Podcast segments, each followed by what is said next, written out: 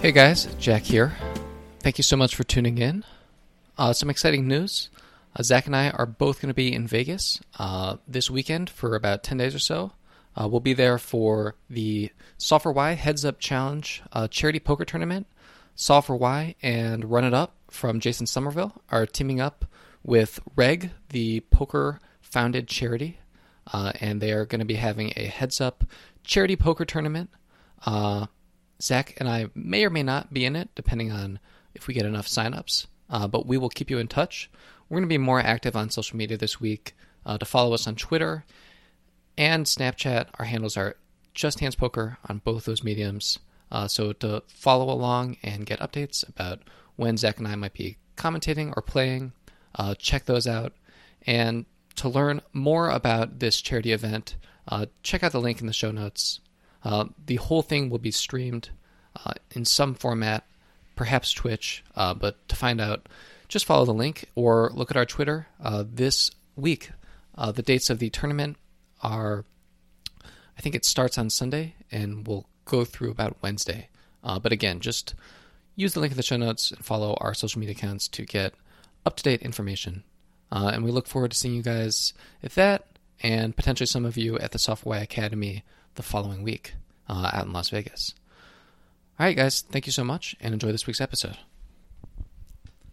Hey, man. How you doing? Doing well. Last week I said probably the last time we recorded while you were in Jordan. This time I'm very confident that this will be the last time we're recording while you're in Jordan, as you are Yes. in an Uber en route to the Amman airport to resettle uh, into the Bay Area. Uh, excited to have you back stateside. Thank you. That is correct. To the listeners, if you hear a little pinging in the background, that's my heater. I'll do my best to get that out in post. Uh, but yeah, man. So I know your ride's not that long. Let's tackle listener hand this week. This hand comes to us from the Chinook Winds Casino, 10 p.m., a side game to the Pac West Poker Series. This is in the great state of Oregon. I have not played here. I'm guessing you have not played here. I have not yet had the pleasure. No, Someday, someday. Well, I so- have played in Oregon though. Yeah, I know, but you played more like Portland. I don't. I don't get the sense that this is necessarily in Portland. No, it does sound like it. So this is a one-three game. Our correspondent writes, "I'm playing in the one-three cash game, being filled by tournament bust-outs. Yes, me also, but I'm not tilting. I promise. I'm consciously looking for value, and I definitely believe you. We're at the Pac West Poker Classic at Chinook Winds in Oregon. A table changed about an hour ago to a table with much bigger stacks uh, when a seat to the right of a weak player I'm very familiar with opened up. Good move. I've observed lots of limp calling, no one folding the three bets if they open, usually not if they have called behind either. And no one has four bet yet. Over half the players are super transparent post flop, check folding if they don't connect, calling two streets for any size with obvious draws or weak pairs, donking and leading when they hit strong hands, not bluffing and or folding river. All around, it's a great table. Sounds like an excellent game. The relevant players in the hand, uh, the small blind, 220 behind, late 20s, early 30s, paying attention, quiet, and not getting out of line. Not displaying obvious signs of weakness. Uh, I don't think a pro, but probably not a mark. The big blind has 360 behind, late 50s, high energy, has money, LL Bean style gray hair with nice shirt, evenly trimmed gray Fu Manchu. I doubled through him about 20 minutes ago by three betting his under the gun open with jacks from the small blind. Flop was three jack queen rainbow. I lead, he raises. I three bet all in, he grumble calls with queen jack off. Wow, cool of him. Get the sense he is incapable of folding any big cards and keeps complaining about hands, i.e., you got me twice with ace queen tonight, I ought to just fold that hand. But he's not folding it because he's playing Keno and truly believes he deserves a win. One of the two biggest spots at the table. Great. Under the gun has $250. Most recent player to join the table, mid to late 30s. Blue collar works with his hands type. Drinking a beer but not drunk. Stacks organized in shambly piles, but he seems like he's familiar with game dynamics in general. He's limped under the gun and limp called, but is not as egregiously transparent as the rest of the table post flop and plays with comfort and ease. And the Hero is on the button, covers the rest of these guys with 640 bucks. He writes, I get treated like I'm always bluffing at almost every table I sit at, particularly early on, and it isn't not true, but it's not as true as people seem to think. I'd say if I could guess, In my live stats, I'd be about 30 22. That's 30 VPIP, 22 PFR. Uh, but folks seem to think I'm like 60 55. I'm mid 30s with a big beard and hair clippered very short. I'm wearing a hoodie with the hood down, a big cowling muted brown scarf, and over ear headphones with one ear exposed. I expect that people think I look annoying, and combined with the fact that they think I overplay, I expect to gain value from slamming heavy value bets and getting called. People are often confused by my play and rarely range me correctly. They do not often correctly seem to know that I think about the game and am making my decisions for considered reasons. My B game definitely includes overplaying weak suited aces and small pairs and overcalling. Honestly, I'm unsure that overcalling weak players who think they are good is a bad strategy in the long term, so I make some thin calls. I am to play mum poker, and when I'm on my A game, I keep the same pose when in hand, bet in one motion, and basically never talk. When I forget to stop shuffling chips from in between hands and find myself doing it in a hand, I'm usually in B or C game territory. I often act very quickly, but will take my time for big decisions, in particular in multi-way pots and on the river. So, Zach, thoughts about Hero's self-description? Very detailed. Got to got to give him credit for that. And yeah, I would say overall, this sounds like a a description of a, a pretty great pretty great poker player, a good approach to the game. Let let's see if that that uh, description gets enforced or not enforced by the, the hand that, that we're about to analyze. Yeah, I just want to commend uh, our hero on some good player descriptions and I think a very self aware description of himself, uh, which is, you know, extremely relevant. He understands his frequencies and that people are overestimating his frequencies. And he understands the difference between like how he's playing when he's playing really well versus when he's not playing as well. Obviously, if you can identify that, then that's probably maybe a reason. I think once you can identify these kinds of things, uh, it normally means that you're capable of playing your A game a little bit more often than it sounds like maybe you are. But yeah, overall, it sounds excellent. I'm excited to get to the hand. So to recap stacks, the small blind, who's the late 20s, early 30s player, uh, has 220. The big blind is the 50s guy with a lot of money, 360 behind. Under the gun is the blue collar worker drinking a beer with $250, and our hero is on the button and covers. So, onto the hand. Under the gun opens the $13, and hero has kings King of Diamonds, King of Spades. So, before I give what hero writes, uh, what are game dynamics where you might not three bet kings?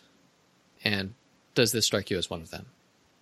So when the table is like a pretty three bet happy table, which is pretty rare at this stake, that's a can be a time to to flat kings and back raise, especially if you're playing against the type who is not you know to three bet and then kind of get stubborn with like a too wide of a value range. I think that when you're very deep, deception goes up in value, but also just getting more of your money in to be able to stack someone goes up in value too. So as a general rule, you know, we're, we're really going to want to be three betting kings pre-flop almost all the time. I think this is certainly one of the spots in which I wouldn't consider flatting. But yeah, I think when you're in kind of an earlier position relative to the rest of the table, when stacks are pretty deep, such that like a, a back raise, you know, four bet could be meaningful and maybe not put all the money in, that's a good time to do it. And then when you want to have a lot of deception value, maybe you're up against some really good players and want, but also have some bad players at the table. So you want to protect your flatting range. That could be a good time to to add a flatting range to the mix. Yeah, totally agree. I think most of the time that you're going to be flatting kings pre-flop is going to be because you think there's a very good chance someone behind you is going to raise. That might be because under the gun opened, you're under the gun one, and it's a three bet happy table. It might be because a very weak player opened, and there's lots of players have to act, some of whom are the type to isolate. That can be a very profitable time to back raise. So normally when I'm not three betting, it's because I think I'm going to have another a chance to possibly four bet. This is clearly not one of those times, and Hero agrees. He writes, Under the gun is very still and upright, and I can see his heart beating and his breathing become controlled. Not seen his body behave this way during a hand yet. I want to put him on three hands jacks, queens, kings I just don't see players who are mostly comfortable get all jacked up playing ace king or aces. They tend to enjoy it, and the way ways 10 seems like a hand that should win, but it won't be simple. I know that's a little thin, so I resist the pull of being a genius and admit it really should be like nines, tens, jacks plus. I'm unsure if nines or tens should be in here, but I think maybe ace jack suited plus and ace king suited. I'm playing a three bet, and on the big, both players in the blinds are not afraid of making big calls. And I feel I can range them well, and I have the button. If small blind or under the gun ship, I will probably call, but I'll take my time as aces becomes a big part of their range. If big blind shoves, I can't call fast enough. Okay. I think it's an interesting sizing question here, where given that you have these two player types that might, you know, call a three bet with a pretty wide range, then I think there's some value in not three betting huge to keep those those players in.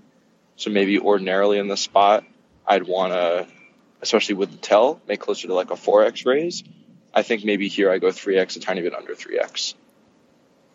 I think that's uh that's reasonable, but given Heroes Read on Under the Gun, that Under the Gun has a hand pretty high up in his range, you know, like a big suited ace or a big pocket pair, uh, and probably not aces. Given that read, I think we should actually size up.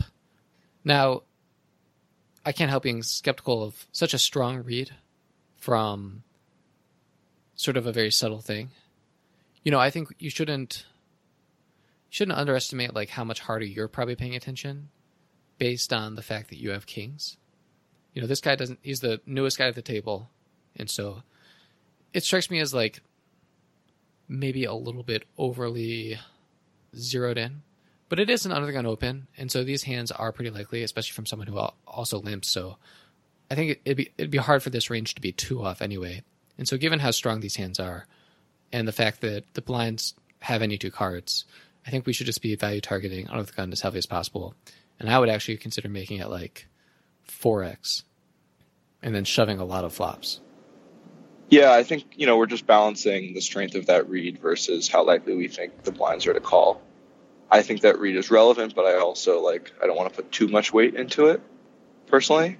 And based on the player descriptions, especially of the guy with a lot of money, based on the way he's playing in the big blind and on the action that night, I think that uh, you know we want to strongly incentivize a call. And I think in these spots generally, if you have someone who likes to call like three bets but isn't just like a maniac, there's going to be a pretty big difference in the uh, the flatting range between like a like 3x low and a 3x and 4x, and that like warrants the you know potentially missed value we're getting from under the gun. Yeah, I mean, I still think we should size up just because even if we're not like giving this read like too much credit, we still have the information that he opened under the gun, you know, which itself is like, you know, makes it that he's by far the most likely person to call our three bet.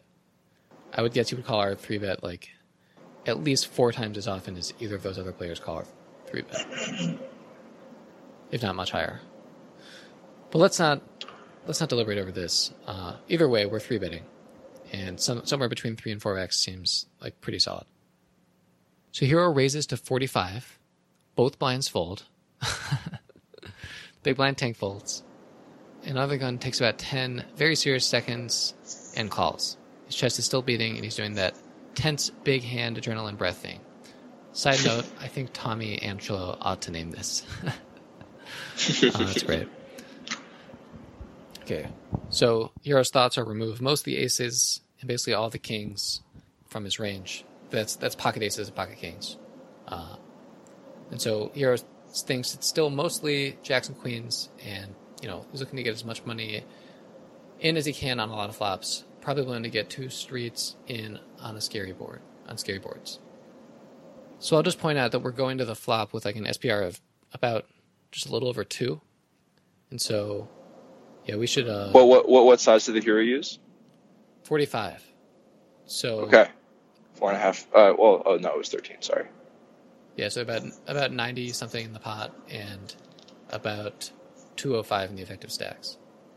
Mm-hmm. Um, so pot is eighty nine dollars minus rake. Flop is four of diamonds, ten of clubs, jack of clubs. Under the gun checks. My thoughts. I don't like this flop for my hand or his range. If he has jacks, I don't want to stack off, and if he has queens, he won't stack off. Hmm. Okay. So I'm very glad to have mentioned the fact that it's uh it's two SPR basically. So If he has jacks, you lose. What can I say? You're not folding. Yeah, you're missing way too much value against pocket queens. Well, this is an interesting spot. So, I mean, I, I, I think I think this hero is capable of definitely having Ace Jack in their range, right? Yeah, we mentioned Ace-Jack Ace Jack pre-flop. I think Ace Jack suited is very likely to call the three bet. Yeah. So look- so we're just missing too much value against those hands. Yeah. Uh, Plus, if, if Ace Jack suited is in there, then Ace Queen suited and Ace King suited are both pretty likely, and our opponent could easily have a combo draw uh, that we're going to get in pretty good against. fl- flush on the flop. Yeah, flush. There's two clubs on the flop. jack Oh, clubs. yeah. And even if he just has like a gut shot, if he if we bet and he folds Ace Queen, that's solid. Like we Yeah. don't we just don't want to give a lot of these hands a free card. If he won't stack off with queens, and the only hand he stacks off with is jacks or tens, then like, you know, this guy's just really tight, and I don't know what to do. Like he's just too tight, to, you know, and so he's gonna get like, you know, value with like his sets and miss like all the equity of all of his other hands against our range. Well, I guess if we're playing, if we're if we know that for sure, we could bet small and fold to a raise. But there's we definitely don't have enough information to do something incredibly exploitable like that. Yeah, I we're think just- this we're not going to be able to bet fold to a raise because of the, it's a flush draw on board. Like we're just not going to be able to. Yeah, so I, so I think uh, I think this is a nice spot to, you know, just bet around two thirds pot. Make sure you know we we get that fold from Ace Queen, or if he wants to play a flush draw passively, we get a call or a raise, and then we have a you know a very nice shove on the turn. Yeah, I think it's really just a question of like bet two thirds now and shove the turn, or just shove now. I think uh, if if our hero is worried about this guy being so tight such that he's not going to stack off with queens, then I think it is reasonable to think that he's capable of folding a jack to a two x pot shove, as well as like a flush draw. So I think we're missing too much value by, you know, making a giant overbet. Yeah, it's not a giant overbet though. Yeah, it's two Oh. it's two x pot. I think it's still not a giant overbet. Like it's it's it's just it's just not like. I know it's two x pot, but like, you know, if we bet, here's the thing: if we bet two thirds pot now, it's like our opponent knows the rest is going in on the turn. Or even if, even if that's not true, that's what our opponent's gonna be thinking. And if we shove and our opponent just like folds, like ace queen with like the ace of clubs, like that's solid. Yeah, there's just there's a lot of assumptions I think for the two x pot to be to be correct. One of which is you identified as the assuming that it's going to go in on the turn. I think that's probably true for most, but I've definitely played with players, whether I'm in the hand or just observed it, in which you know they, they'll call. Like, let's say this guy's capable of showing up here with ace ten suited, where he'll happily call the flop, and then just decide like, you know what, he might just be bluffing one, and then if he bets again on the turn, I know that I'm beat. Slash, maybe I have that mindset on the flop, and then just talk myself into a call on the turn. Where if he were to, you know, two x pot, then you know he'll just be like, you know what, you might be bluffing, but I don't want to put the money in here. Again, there's just a lot of different player types. I think there's also player types in which you're more likely to get value from an ace ten type hand by just shoving the flop versus two thirds pot shoving turn. But most importantly, I don't think we have enough information to do the thing like as exploitable as the two x pot bet on the on, on the flop. Yeah. Well, I don't think the two x pot on bet on the pot is necessarily like super exploitable, or I'm not really thinking it, of it in like an exploitive manner. Like, I might not choose to size my bluffs the same way, but like I think you could very reasonably just like ship if you think this guy's that tight, just like ship your range basically, and Mm-hmm. Yeah, well, then I guess for, forgetting exploitable versus what would you know, that then then I guess for sure I feel confident in saying that against the field based on this information, two thirds pot is going to get way more value. Where especially given our hero th- thinks this guy is leaning towards playing tight anyways, you know, the, we, we want to maximize our value from one Mhm. pair hands and Yeah. flush draws, combo draws. Well, so I'll point out that we both agree that some kind of bet here is absolutely 100% the way to go. And I'll also point out that nowhere in the preflop description did we say that, like, Under the Gun was very tight. Our description of him before, before the hand started was that I'll just read it again because it's pretty short, and I think it's uh, it's worth looking at. It's the most recent player to join the table, mid to late 30s, blue collar work worker. Sorry, blue collar works with his hands type, drinking a beer, but not drunk. Stacks unorganized in shambly piles, but he seems like he's familiar with game dynamics in general. He has limped under the gun and limped called, but is not as egregiously transparent as the rest of the table post flop and plays with comfort and ease. And then we get to like the flop, and now this guy is just like folding queens. I just don't get it. Yeah, yeah. I mean that's that's for sure, and I think uh, it's a really common thing to, you know, modify your reads not based on new information, but what is like most convenient based on what you want to do or to justify what you did after the fact. Yeah. And I think just given how how disparate the, the those two descriptions are of like what he's going to do after the flop and, and pre-flop, I think our listener is doing that on some level. And so, so this is why I'm saying like, and I think both lines are fine. And I don't want to like argue about it more, but this is why I'm saying like shove, consider just shoving here because if we hadn't for some reason said now that this guy is like tight and would fold queens, I think it's like a pretty clear shove. I mean, we have a lot to protect against. Uh, we have very clear bluffs. Ace king and ace queen would both, you know, consider overbet shoving here, and I think our opponent knows that. If they had queens or ace jack, I think they would try to consider calling. If they folded, it's you know not great, but it's nothing of the world. And if they fold those hands, I don't think they're guaranteed to like put it in in another fashion. Anyway, I think both lines make sense.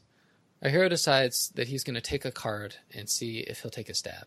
The plan is to call down medium scary boards and likely raise blank tur- blanks on turn or river, depending. If he checks most turns, I'll bet for value. Yeah, and I just don't like this because I just think we're going to let a lot of hands, we're going to let too many hands get there for free.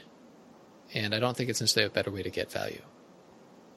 Uh, Yeah, I think for a lot of our, you know, most of our value targets, we're just clearly missing value here. So flush, we let flush draws either get there or then not have as good of odds and then fold to like a two thirds pot bet.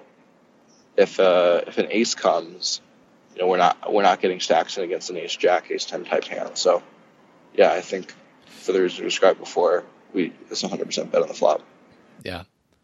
So Hero adds some self criticism from post hand. Just shove. If he has jacks or aces, tap the table and nice hand. I charge so many draws and get crying calls from so hands. I'm not sure he's the right type player type for this, but it's likely. And there's already a good size spot out there. If he folds, I wasn't getting any more without being beat anyway. Yeah, it's not exactly my reasoning, but I, I agree. I think it's a good instinct. I also think if you had sized up a little bit pre-flop, it'd be a, a slightly clearer shove. Like if you made it 50, then you're talking about less than 2x pot, which is nice. It's always nice to be less than 2x pot when you're overbetting. Turn is the beautiful eight of clubs. he takes about five seconds and bets $45 into 89. He is still holding the pose and breathing thing with heart beating. So here's thoughts. Clubs and Queen Nine get there, but I still think he's more likely he more likely has a pair, maybe with one club, not sure he's changing his play too much based on that. What are you doing here? This is tough. I, I feel like the bet sizing is, you know, more indicative of a hand that we're beating than not. And just when we think about his range composition, that's true. I also think this be, could, could be consistent with ace queen or ace king with club. So, you know, given that read, then it's just a question of is it more likely to get value on a river, including a river that could make our opponent's hand the best, a river that could make it much harder for, you know, a one pair hand to call. I think because we're never really folding, unless I guess it's a, a fourth club. Uh, Hero doesn't have a club, right? Yeah, Hero has no clubs. Yeah, so I, I think we could against this player type maybe fold, a, you know, probably fold on a fourth club if the villain shoves. But absent that, we're not folding. So I think this is a, for similar reasons of betting the flop. I think we want to just shove here on the turn. We're going to get snapped off by hands that are beating us, but also, you know, I think we're just missing too much value against one pair hands and giving away too much equity to one club hands. Yeah. I think if we thought we were going to be able to play rivers like perfectly, there'd be more of a case for just calling. But I think that's unlikely.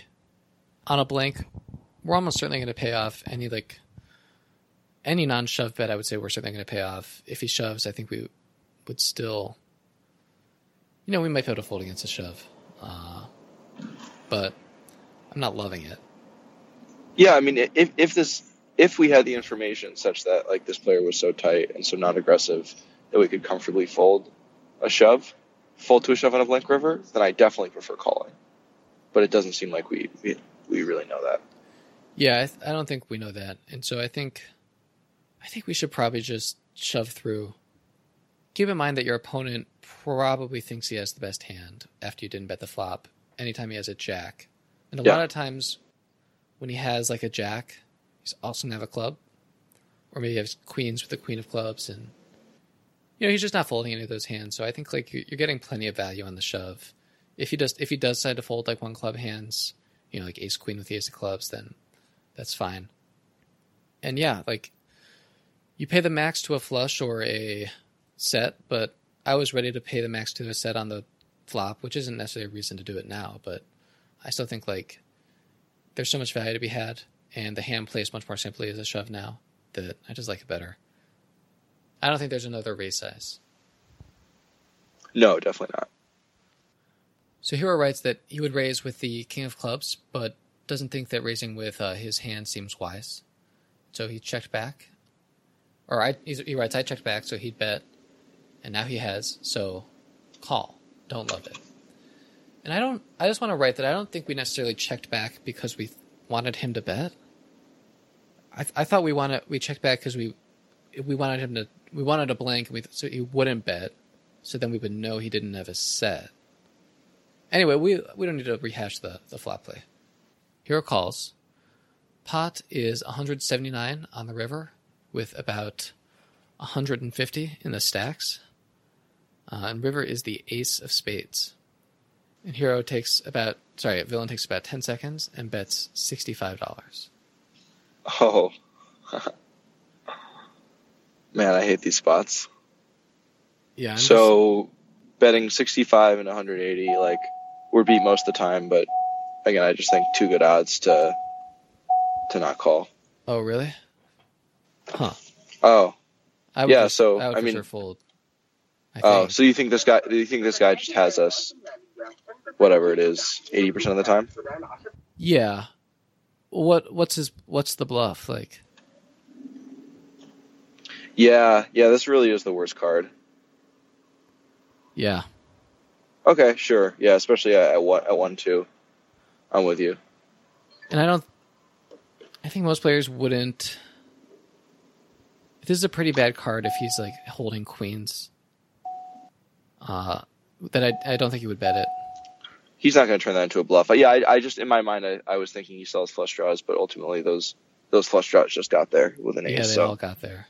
yeah, especially with a three bet And- pre-flop. So Same with I mean king queen got there. So hmm yeah, I think you just have to fold. So Hero writes my thoughts. This is the worst card, but I must have been ranging him wrong because this bet makes no sense.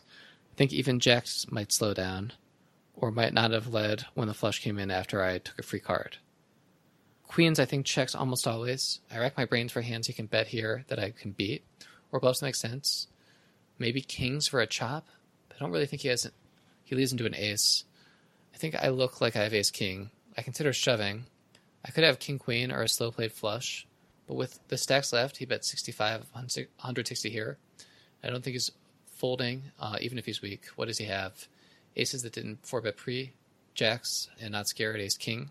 I just don't still see this with the physical read, but perhaps I'm giving too much credence here. I'm confused, but can't see a win. I fold. Yeah, we we like the fold. I'm. I think you are. underestimating your opponent's ability to value bet with hands like jacks, tens, flushes, ace jack, ace ten, eights. You know, all, all these hands like I think would bet for value.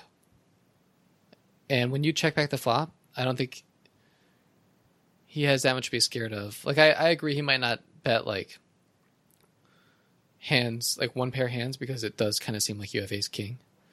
But it kind of seems like you have ace king and then he bet, so probably has it. Good fold. I think you made some really great reads pre-flop or sort of before the hand happened, and I felt like I think maybe what's happening is you are sort of thinking worst case scenario a lot of the time. And I think a good mindset to adopt, especially in games where opponents are a little wonky, is that when SPR reaches a certain threshold and we have a certain strength of hand, we should just be, I think, a little bit more committed to getting in the money somehow and just thinking about what's the way to get the money in where my opponent's range will look the most like I want it to when all the money gets in, rather than trying to sort of save money in the worst case scenario. Because I think it's a lot easier to maximize your value than minimize your losses in these games because opponents aren't betting in like a very predictable pattern, uh, but they are showing up with like a somewhat predictable range of hands that we're doing very well against. So yeah, I think whether whether you decide that shove flop or bet two thirds flop shove turn, either of those I think could be a very valid way to play the hand. But yeah, I think the main thing is just be committed to the pot when you have such a strong hand and the stacks are so low, and proceed without fear. And I agree. With, I like the way you phrased it. If he has jacks or aces, just tap the table and say nice hand. Or if you're playing mum poker, then don't say nice hand, just tap the table. But yeah, thank you so much for writing in, and good luck in the games, man.